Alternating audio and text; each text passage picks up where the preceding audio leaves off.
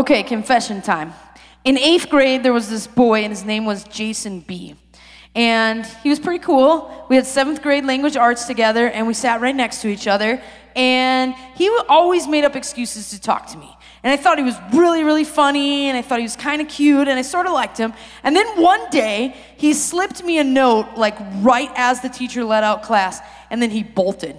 And so I like slipped the note in my pocket, super ninja like, and um, went on with my day. And then later, when I was like, no one was there, I opened the note and I read it, and it was an undying confession of his true love to me.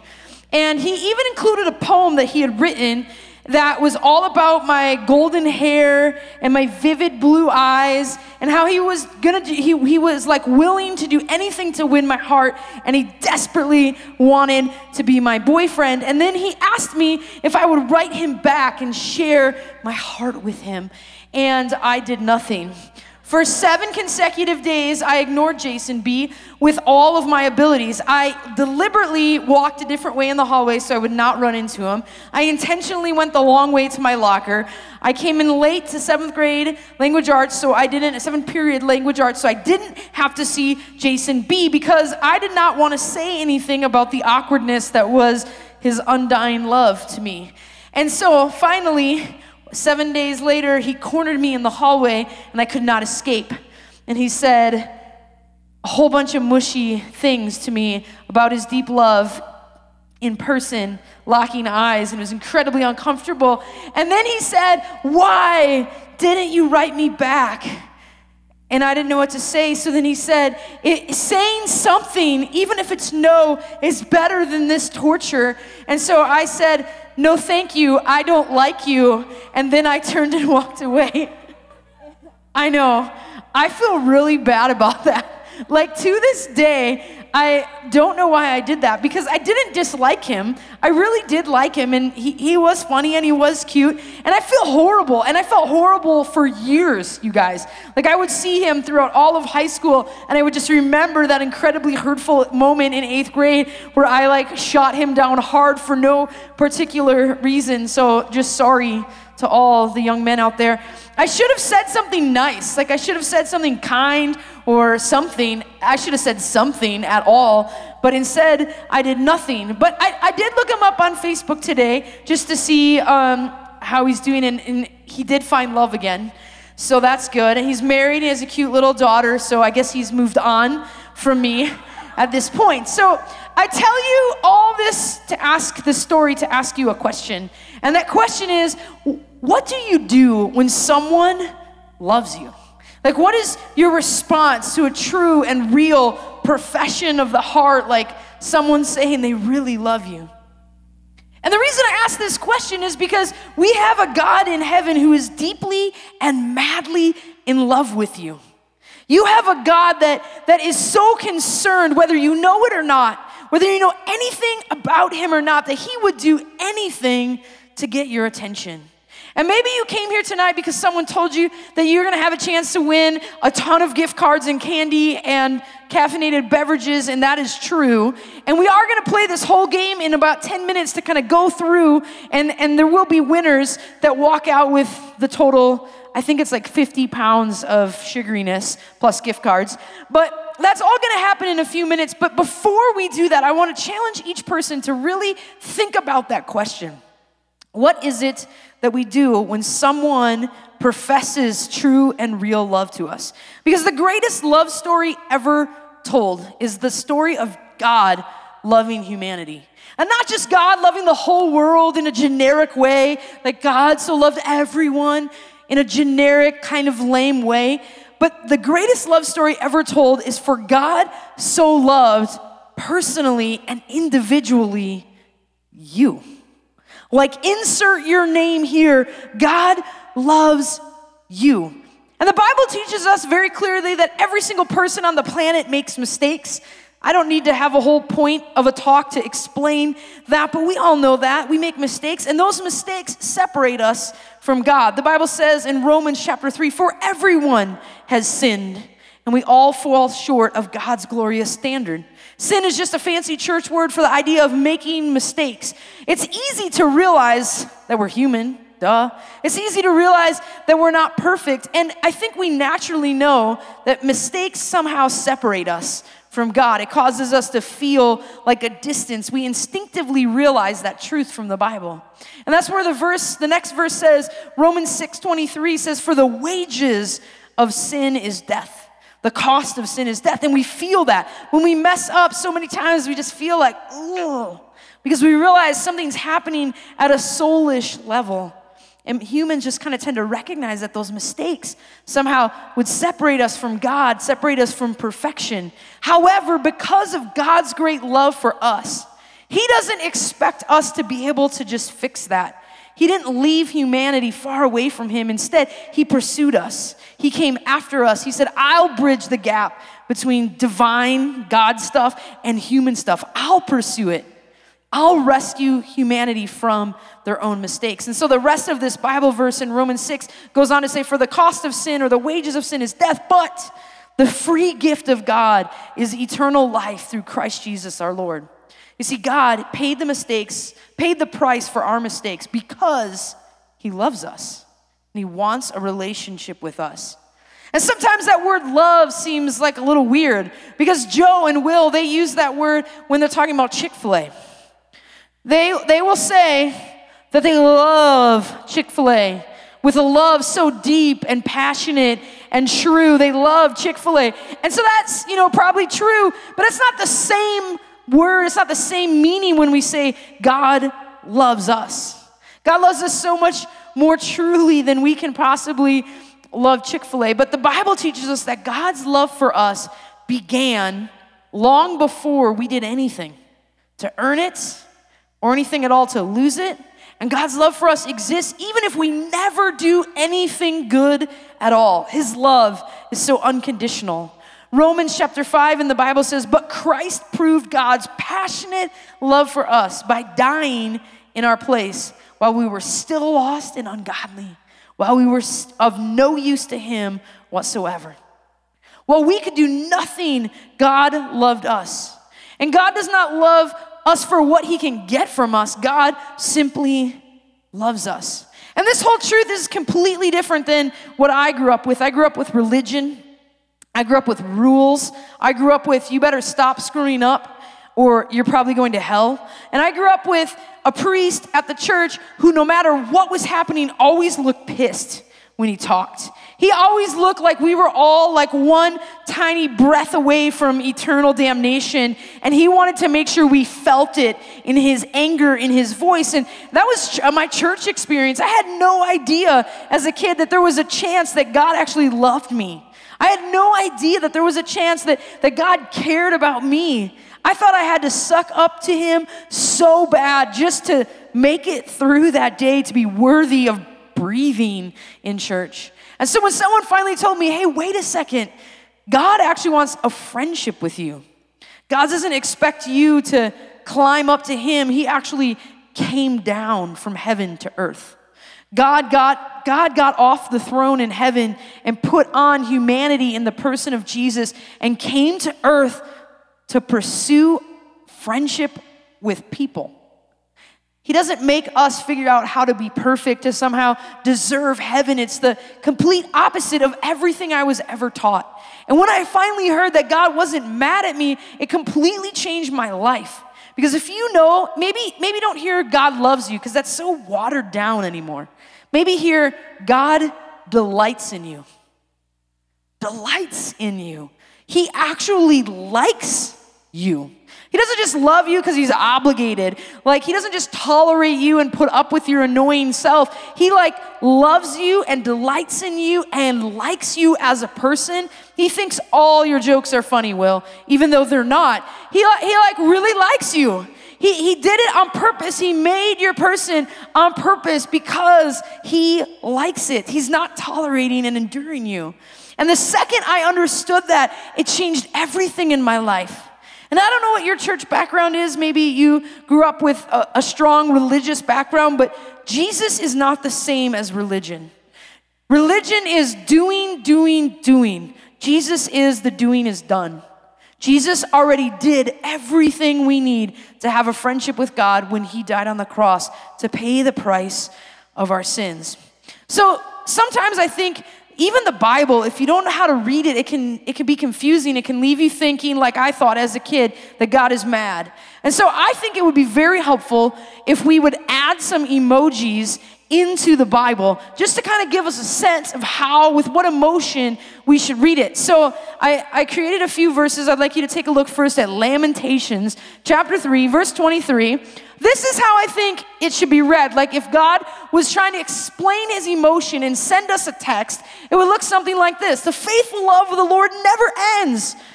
Heart eyes, kissy face, lots of hearts, smiley. Your mercies never cease, exploding eye stars, big thumping heart. Great is his faithfulness, double high five clapping. His mercies begin afresh each morning, fist bump, smile, cool. He wants you to know it's cool. He's cool with you because he's reached out to you to build this relationship. That's his heart towards us. And sometimes, if we're not careful, we read the Bible and, and we get the impression that he's mad that he hates us, that we better suck up really hard or we're never, ever gonna earn his favor or his love, instead of recognizing he pours it out freely for us every day. So let's look at another famous verse, John 3:16. This is how I think you should read John 3:16. For God so loved swishy heart, eye heart, kissy face, lots of hearts, the world so much that he gave a gift. His one and only son so that everyone who believes in him would not perish but have eternal life. Lots of smiley hearts at the end. Like God wants us to understand that he is thrilled to have us in his life. He is reaching out towards us with everything he has. And, and, and we have a response that we have to have.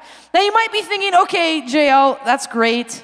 God loves you. God loves some of the Christian kids that come here, but not me. Because I got some things that I've done that I wouldn't utter in a church. Like I'm just here for the candy and the Chick-fil-A gift card. That's cool. But but when I'm really when I'm really honest about what's going on in my heart, I don't think there's any way that God could actually love me.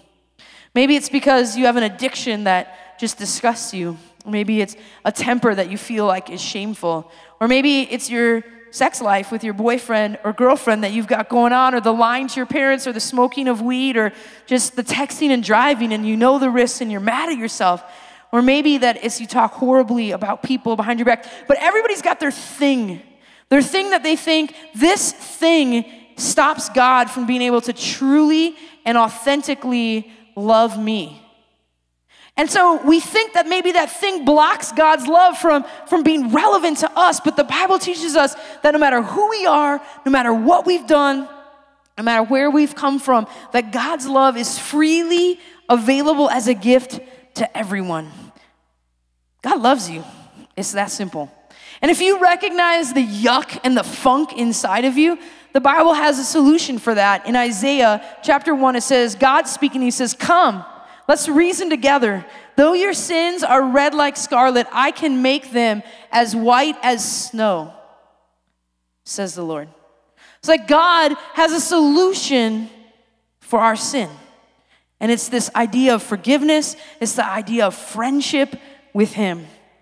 And you might be thinking, okay, well, JL, that sounds nice, but I probably have to do some religious stuff to earn that or to get to that level. But you really begin to understand that God loves you, you'll recognize you can't earn it and you can't lose it. Like a perfect example is Jesus is dying on the cross. Okay, so this is a crappy day, right? He's up on the cross, he's bleeding from his hands and his feet, he's bleeding from his side, he's got a crown of thorns shoved into his face. Bad, bad moment to ask for a favor. And there's two guys, one on his right and one on his left, that are being crucified along with them. And the one guy who is in the middle of dying turns to Jesus and simply says to his buddy who's kind of picking on Jesus, he's like, Leave him alone. He hasn't done anything wrong. And then he says to Jesus, Jesus, remember me when you get to paradise. Remember me in heaven today. And Jesus says, Surely you will be with me today in paradise. This dude on the cross next to Jesus is literally going to do nothing right in his life. He has no chance of doing anything religious. He has no chance of doing anything to make up for his sins. None. Jesus doesn't look at him and say, Moron, shut up. I'm busy right now. Get down off that cross and do some religious stuff, and then I'll like you more. Jesus just promises him paradise. He just promises him eternity. Why? Because Jesus' heart is to love, is to love the broken and hurting. And Jesus' love doesn't come with conditions, it's given freely. And so it doesn't matter who we are, it doesn't matter where we've been, we have a God who loves us. Now, this verse in Zephaniah 3, it just blows my mind. Let me read it to you. It says, The Lord your God is with you, the mighty warrior who saves. He will take great delight in you. In his love, he will no longer rebuke you, he will rejoice over you with singing. And you can just read that and be like, oh, that's poetic. But if we really stop and think about what it means, it means the Almighty God, the creator of heaven and earth, who's sitting on a throne in heaven, a throne carved from a single pearl that's overlaid in gold, who's outfitted in thick royal robes of velvet purple, looks down upon a dusty, dirty planet called Earth, and, and looks down and finds Grand Junction. And he finds a little tiny student center called 4640, and he, he like parts, parts everything to get a good look at you sitting on the couch. And he says, That's the one. I love that person. In fact, I love that person so much, I can't even sit still. I have to leap up. I have to sing a love song about them and lift my royal robes off the ground and dance a dance of joy about that guy right there, talking about each one of us. That's a pretty impressive amount of love that God shows to his people. Guys, no matter who we are, no matter what we've done, whether you feel like you've blown it a lot or you feel like you've been doing really good, there is nothing you could do to earn God's love more and nothing you could do to lose his love. And he brought you to this place not just to win a bunch of candy, but to give you the opportunity to hear this truth and to realize that God came to pursue your heart. He came to have a friendship and a relationship with you. In my life, the next time after Jason B, the next time a guy told me that he loved me and wanted to be my boyfriend, I actually married that guy. And that's what you do. When someone gives you a declaration of love, you respond. Like you have a response to that. And so God has made a declaration of love to us, to all humanity. He said, I am madly in love, not just with the group of you, but the you individual you. And he asks us to, to respond to that declaration of love. And so, just to create an opportunity for everyone in the room to, to have a response to that, I'd like to invite everyone to close their eyes for just a second and to just search themselves deep inside and ask yourself when God declared, since God has declared his love to you, have you ever responded to that love? Have you ever said, Jesus, thanks for coming for me. I want, I need this friendship with you. You see, we can't just blow God off like I ignored Jason B. We have to respond to him. And that right now, tonight is that moment. And if you're in this room tonight and you're confident, you've responded to God's love, with everyone's eyes closed and everyone's head bows, we just lift up your hand. I know for sure I've already responded to God's love. I know for sure. I've already responded to the fact that God loves me. I'm in a friendship with Him that affects me every day. It's great. So cool. Put your hands down. There's many of you that raised your hands, but the other half of you weren't, weren't sure that you could. And I just want to talk to those people for just a moment. If you're here tonight, for whatever reason, and you realize, man, I, I have sinned, I've made those mistakes, and I realize that's separating me from God, and I don't want to be separated from God. I want friendship with Him. Then here's what you do the Bible says that you choose then to make God the Lord of your life, the leader of your life. Another word would be the master of your life. And you enter into a very real friendship with Him where you connect with Him more and more every day. But it begins tonight with an acknowledgement I have sins, and I believe Jesus loves me. I confess, I admit my sins to Him, and I ask Him to forgive me, and I begin this friendship with Him. With every head still lowered and every eye still closed, if you'd say, I want to do that tonight. I'm not sure I've done it before, but now tonight I want to acknowledge Jesus. I want to ask Him to be the Lord of my life. No one's looking around. Would you lift up your hands so that we can pray together? I want to choose to acknowledge Jesus as the Lord of my life, as my Savior. I know I've messed up and I need His forgiveness. It's awesome, you guys. I remember the first time I heard this truth, I was 15 years old and I was super afraid to raise my hand in this moment. And I just want to encourage you this is the commitment you're making. We're going to pray this prayer together, and I want you to pray it from the bottom of your heart with those who've raised their hands. Even if you are afraid, if you pray this prayer and you mean it, you have the same relationship with God that the rest of us have. So let's pray this out loud for the benefit of those who did raise their hand and want to make this commitment. Dear Jesus, I know I've messed up in my life. I know I'm not perfect, and I'm sorry. Please forgive me. I make you the Lord and leader of my life. I want to get to know you. Thank you for loving me. Help me to connect with you every day. In Jesus' name, amen. Guys, I'm so proud of those of you who made that decision tonight. This is a life changing thing. And an important thing is to let the person know that you came with or who, who invited you tonight or a blue team leader, one of the pastors here, that you made that decision so that we can support you in your relationship with God as it continues to grow. We're just glad you're here. Welcome. Thanks for listening to the 4640 Student Center podcast. For more information on what's happening in 4640, you can check us out on social media and at our website, 4640gj.com. Service times are Tuesday and Wednesday nights. Hope to see you there.